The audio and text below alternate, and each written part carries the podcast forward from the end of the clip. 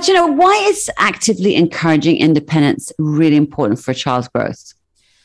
Because I feel that a lot of the lessons that we teach our children are smaller, less intense, I guess, versions of the things or the skills that they need in adulthood, right? So I think that when we look at independence, which is something that, you know, is a really big component of adulting, as we all know, um, once we, you know, if we were to raise a child and kind of eliminate that sense of independence from, from their lives at an early age, acquiring that skill becomes a challenge when the time comes, right? So when they, you know, go to, off to university or even like going off to high school, right? So I think that that um, independence is something that is so integral to most of their lives. Um, and so not including it very early on in life just makes that process a lot more challenging. Mm. Okay. And how does age come into play with this? Is there such a thing as like you know, too young or too old for learning to do things independently? Like three years mm. old. Hey, go buy get yourself an apartment. Or, or at 17, you know, yeah. like, look, you, right. you know. Yeah.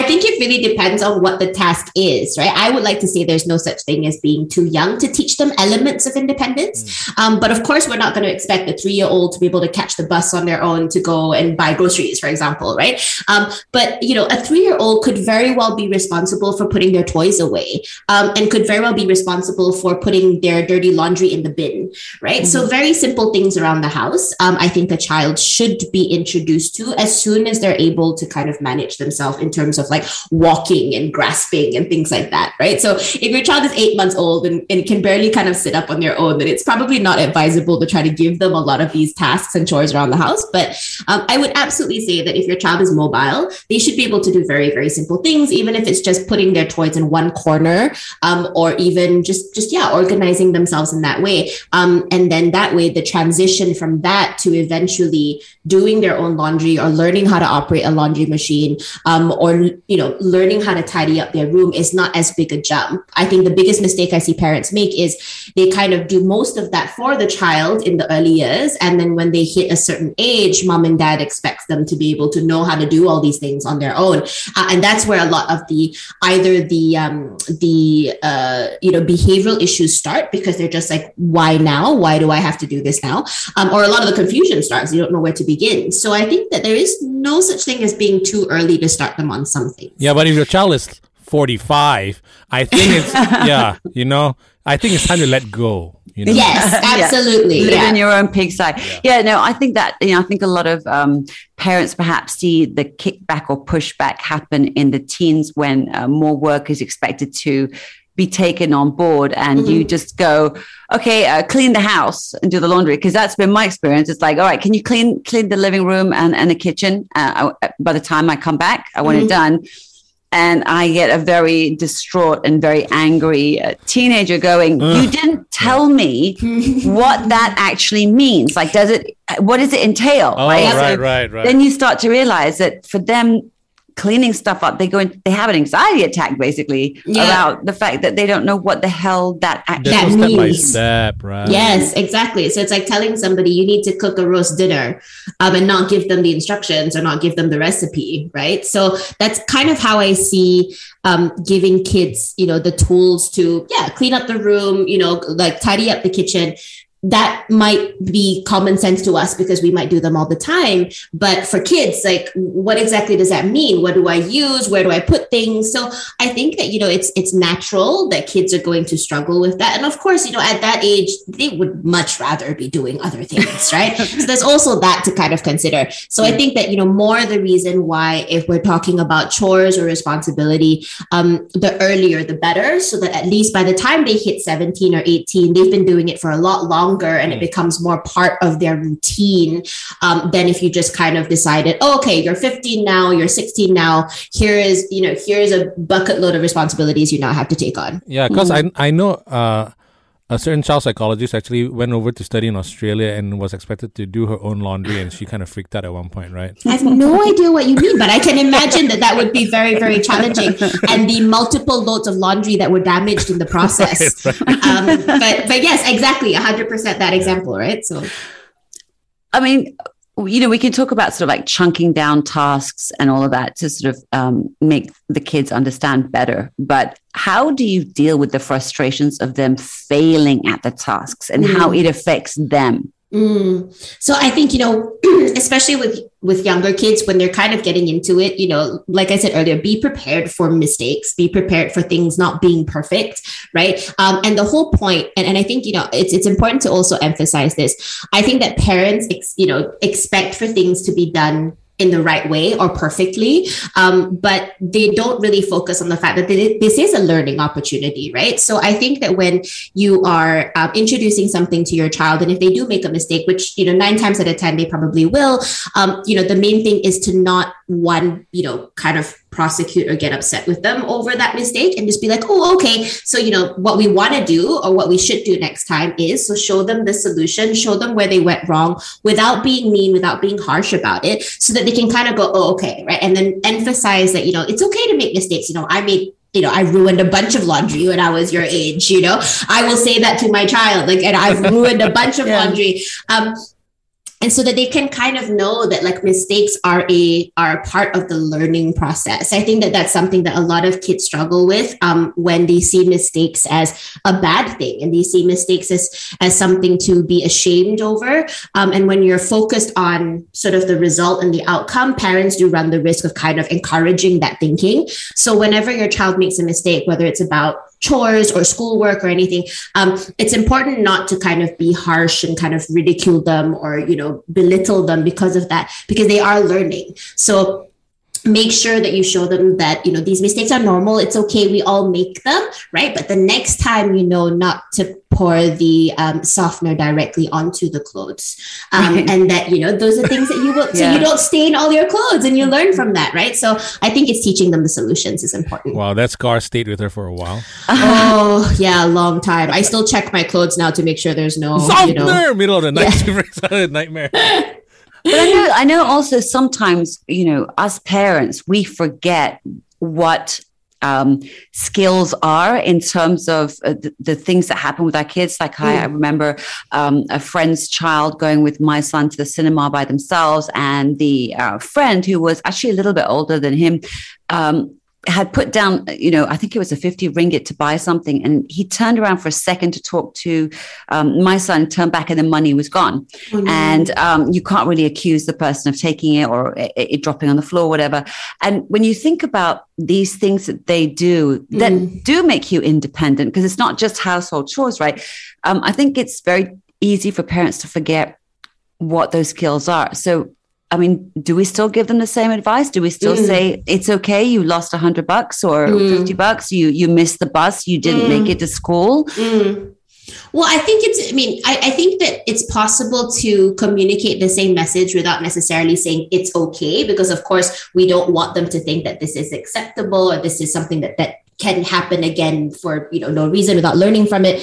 So i think that it is possible to say like okay you know it's really unfortunate that you lost the money. Um you know and of course it's something that we can't we can't have happen regularly. So, you know, the next time you need to make sure that you're being really, really careful. Don't leave the money sitting on the counter. Make sure you look up the bus schedule, you know, so they kind of have to know that this is like, you know, it's, we understand that it's a mistake, but it's not something that you're going to be bailed out of. So do not give your child the $50 again, or do not, you know, say like, oh, it's okay. I'll come and pick you up and send you to school. So we want to teach them how to come, how to be, like I've said a, a lot, like how to be resourceful, how to be constructive um, you know so they kind of need to know that like oh it's okay mom and dad are going to fix it like that's the mindset that just delays the whole independence right. right so i think that you know you don't have to yell you don't have to get angry but it is still necessary to point out that okay you know it, it sucks that you lost the money um, and it's and it's bad that you missed the bus you know? It's a mistake we get it we all make them. But next time this is what we should be doing to try to make sure that those things don't happen right? So mm. i think that's kind of something that we have to focus on is teaching them how to find the, the solutions right. rather than just fixing it. Because i think that's mm. kind of part of the instinct of all parents isn't it? Is to kind of try to fix things. But by fixing it and coming up with a solution for your child you run the risk of them not learning right? So mm. I've had parents come to me and go like, you know, my kid has I actually had a parent tell me that their kid has lost a grand total of 5 MacBooks. What? Yeah, and not even a young child. This was a teenager who whose parent purchased a MacBook for the child to go to school, and the child would leave it at school or leave it on the bus or whatever, and the parent had replaced the MacBook five times, and. Mm clearly there's actually no... the, the, second time replacement already is too much for me. You're not gonna get a brand that one anymore because yeah, you know yeah. you're gonna get a lower lower end one. Yes, exactly, right. Mm. And so I think that there's you know there's no there's no learning there because to the child it's like well okay yeah it sucks I probably got yelled at but you know in a couple of days brand new MacBook on the table so there's no there's no investment in that action or learning from that action. Um, so you know as much as parents you know I'm sure there's this innate need to fix, it is also important for kids to learn how to fix things themselves. The responsibility. On that stuff, note, yeah. though, do you mm. remember? Mm. Which parent it was? Can we get in touch with this parent? Because we also need MacBooks, to be honest. we would like MacBooks. Yeah, why not? Yeah, yeah. I, it was. Yeah, it's pretty shocking when I found out about it. The, the term independent play, um, you know, refers to parents not interfering with their children during playtime. Mm. Is simply leaving them alone you know, the correct method to encourage independence from a young age? Well, when I hear about when when I think of independent play, I think about more sort of child-led play, right? So what that means to me is having your child kind of decide for themselves how they what they want to play and how they want to play. Um, but I don't see that necessarily as a parent leaving the child to their own devices for the for the entire day. I'm a strong believer that parents should at least be present, right? You need not be sitting next to the child 24/7, but at least be in the room and be aware of what's going on, engage with the child whenever possible. Um, have the child involve you in whatever play because again, this is teaching your child how to play with another human being, which mm. is an mm. important social skill, right? So as much as I feel, I, I, agree that with independent play, we should let the child lead, let the child explore. If the child thinks that the cars should go on the walls, don't immediately get at them and tell them, no, it has to go on the floor, on the track, right? They need to learn and explore. So I think that when we look at independent play, you know it's it's a hundred percent encouraged for the child to lead and to kind of figure it out on their own and play with things however they will. They want to use a pot as a hat rather than a pot like let them you know? Mm-hmm. but um, to be involved and to be present i think is still necessary well, you know, talking about that, you know, um, generally speaking, Asian and Western parents have different ways of bringing up children. Generally speaking, again, mm-hmm. I reiterate that. Mm-hmm. What are the key areas where Asian parenting can stymie or stymie independence? Um, I think that there's, I think we mentioned it a little bit earlier, just that with Asian parents or Asian parenting, I've noticed there's a lot more of that. I don't know if coddling is the right word, but more of that uh, having provide everything for their child or do everything for their child for a lot longer. Um, I've got some parents who say to me that, you know, when we're talking about assessing, for example, motor skills, because that's a common thing that I do in, in, in the clinic. Um, and I ask questions like, can your child manipulate buttons on the front of their shirt? Um, and the child is probably like seven or eight. And they're like, well, we don't know because nanny or grandma dresses them, right? So this is a very mm. common thing that I'm hearing where for expediency, for efficiency, you know, we tend to kind of do things for our children a lot more for a lot longer, right? I also think that just culturally, the whole practice of kids living at home until you get married and things like that, like it's it's very unlike in in Europe where you know even my husband would tell you like the minute you hit 18 it's like goodbye right so I think it's a lot it's it's very different in that sense and so there's this expectation that you are to care and provide and do a lot more for your child with Asian parenting than with Western parenting, generally, like you said, right? Um, so I think that because of that, the, the codependency, um, it kind of prolongs.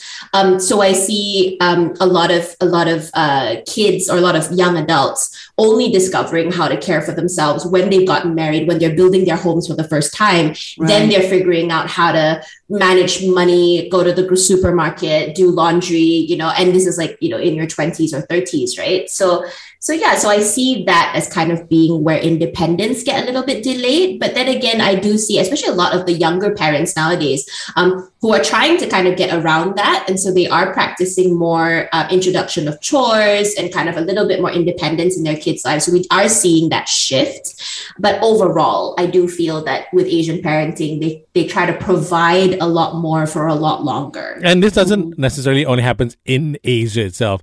I've seen like Asian parents in a Western country, Yes. they still have trouble letting go and doing Yes, that. you know? exactly. I was watching this comedy skit by this guy. I don't know if you know Jo Koy. Yeah, yeah, yeah. Yeah, so The he's mom, half right, he's yeah. half Asian, right? yeah, yeah, His he's mom's Filipino. yeah. Yeah, and he did this skit about how he only moved out at the age of 28. Yeah. Um, and he stood at the mom's front door and was just like, Are you sure? Yeah. Like, you know, and, and he only moved to the garage actually. and he only moved to the garage exactly and so you know it's such a it's, it's it is a very a very asian thing to to you know care for your kids for m- well into adulthood you know so yeah I mean, this is laughable. We all know that person who, uh, you know, has had to learn things very late in life. But on a more sort of serious note, in terms Mm. of development and even social interaction and Mm. psyche, even, Mm. what are the effects of overprotective parenting or coddling? Mm.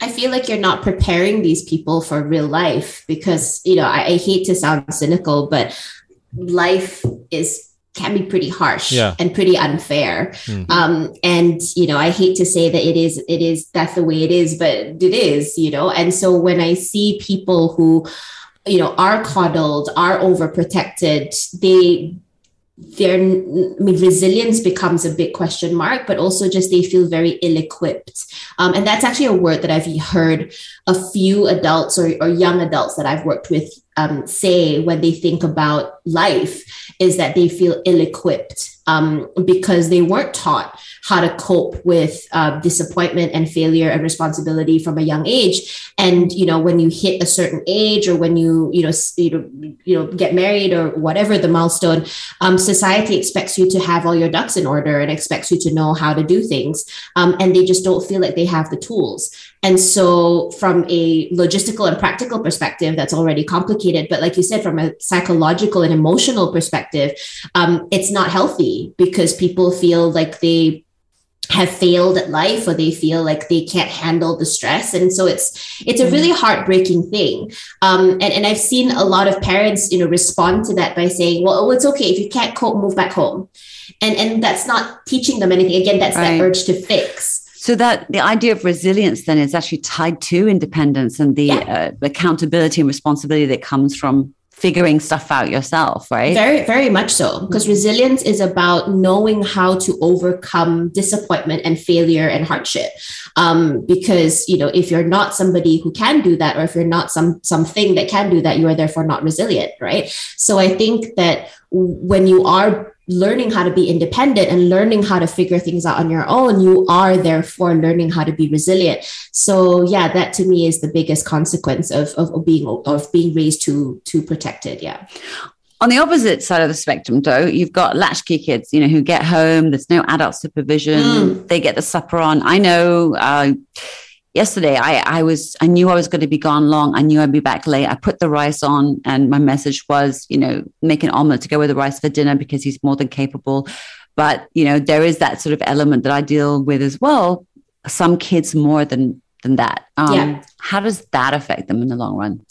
Well, I think that the, I, I again do think of my kids who you know I'm hearing come home and nobody's nobody's around right some kids are home alone for days on end because their parents travel or work overseas or whatever so i mean absolutely there is an other side of the spectrum that might be a little bit too much independent. And some of these kids actually take care of younger siblings. as exactly well, right? yes Yeah. there are other children at home Yeah.